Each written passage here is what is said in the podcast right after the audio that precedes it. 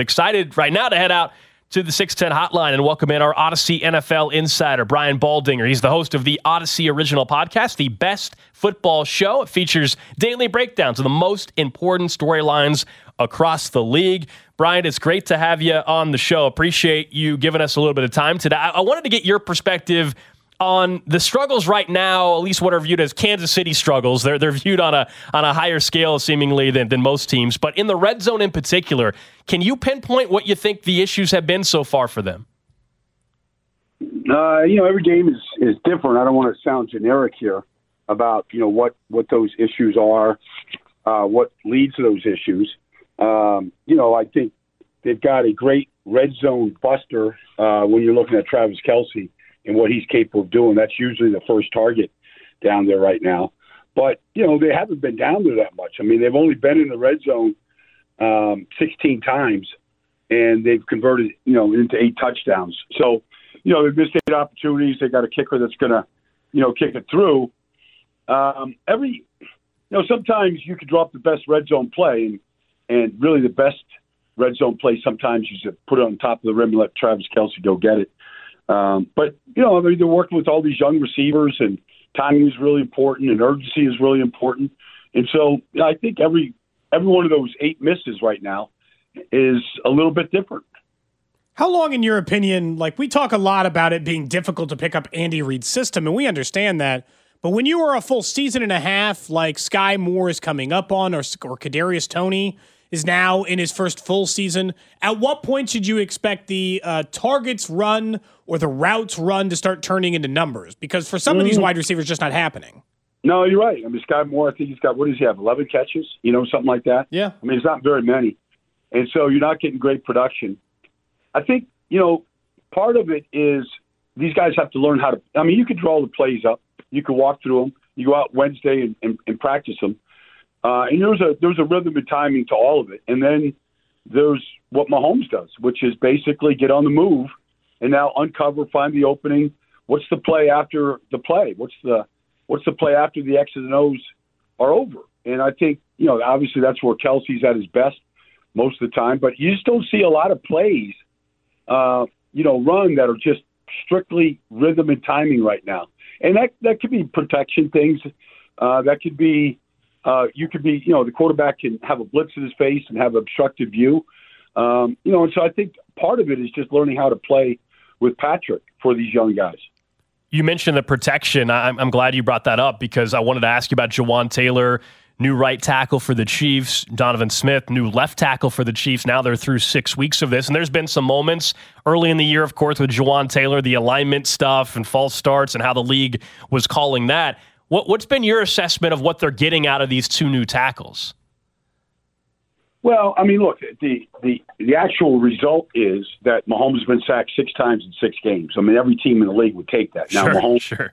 you know, Mahomes rescues a lot of these plays, but you know, I, I, it's it's a difficult system. You know, you these they, Andy Reid wants to get five guys out. He's not going to sit there and protect his tackles and you know, give them help and chip help. I mean, you could do that when you're going up against elite players, like maybe Khalil Mack this week might be a good idea to, you know, keep an extra set of eyeballs over there if you're playing the Chargers right now.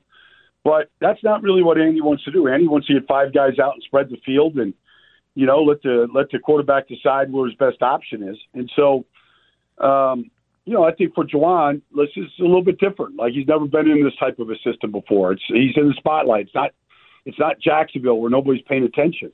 And so it's a little bit more, you know, every game is a national game with Kansas City.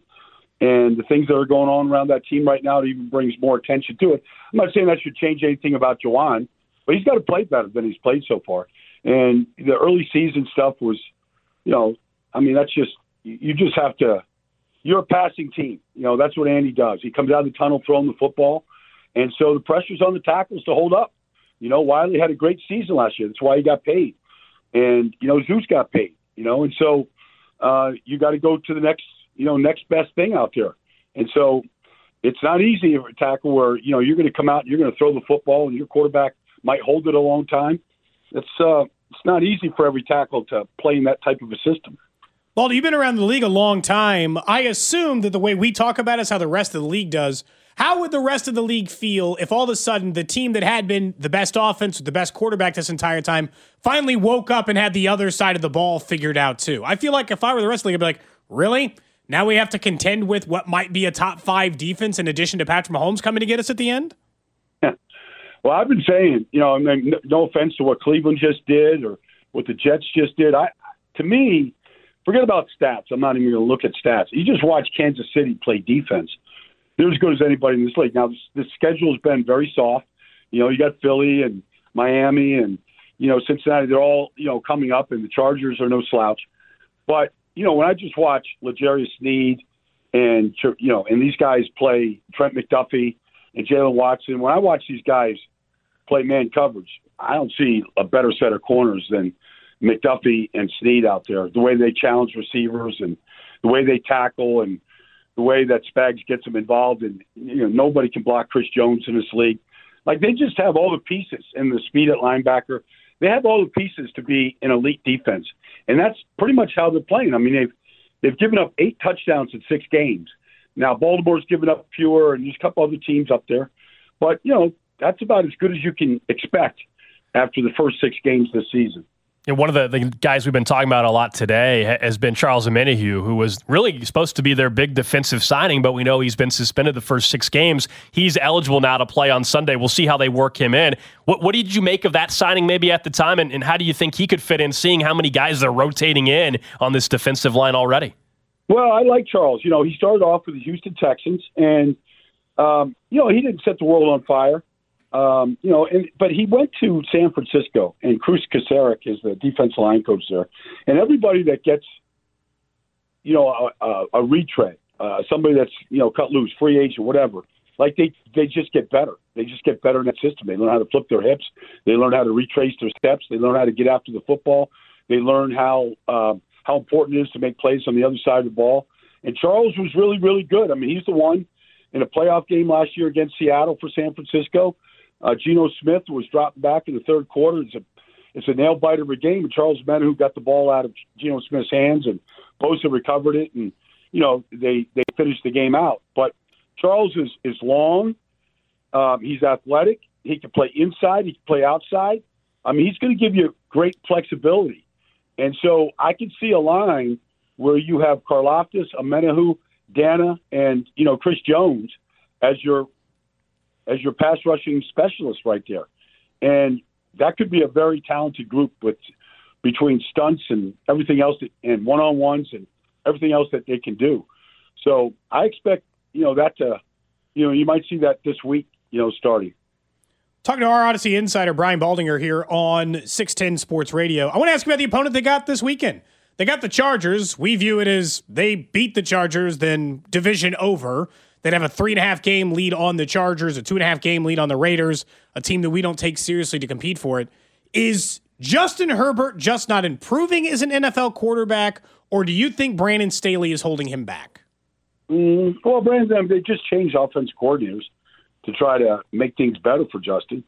Uh, he missed two wide open shots to Keenan Allen on Monday night that could have, you know, had a different outcome in the game. And he's got to make those throws. Keenan wins the route they got exactly what they wanted. They got Keenan on DaRon Bland one on one. He gave him a double move. He beat him, and the quarterback overshot him twice. I mean, he's probably dancing in the end zone after either one of those. Uh, he's got to play better, uh, you know, in big spots. And it was a big spot on Monday night in Los Angeles under the big lights, and he came up small. Uh, they don't run the ball very well at all. But, you know, the Chargers always seem to play the Chiefs tough. They went there to Arrowhead two years ago. They beat them. Uh, Staley called a lot of fourth down shots and it worked out for them. So they they tend to to play the Chiefs better than either the Raiders or the Broncos do. So I think you know coming off that disappointing loss, you probably get their best shot on a short week right now. Before we let you go, I don't know if you, you caught, you obviously were watching the Monday night game, but what, what's your take on, on the fan, the LA Chargers fan that everybody's got a, a take on, it seems like? A real fan, a plant by the league? Uh, what's your feeling on this Chargers fan? Uh, they need more fans, is what they need. Every time a team goes into SoFi Stadium to play the Chargers, you know, the opposing team has more fans. I mean, that was a Cowboy game on Monday night So they they need more fans. Period. And the only way to get more fans is to win more games, and they can convert a lot of these people. Brian Baldinger, our Audacy NFL insider. He's the host of the Audacy original podcast, the best football show featuring daily breakdowns of the most important storylines across the league. You can check it on the Audacy app or subscribe wherever you get your podcasts. Baldy, appreciate the insight. All right. My, my pleasure, guys. I'll talk to you soon.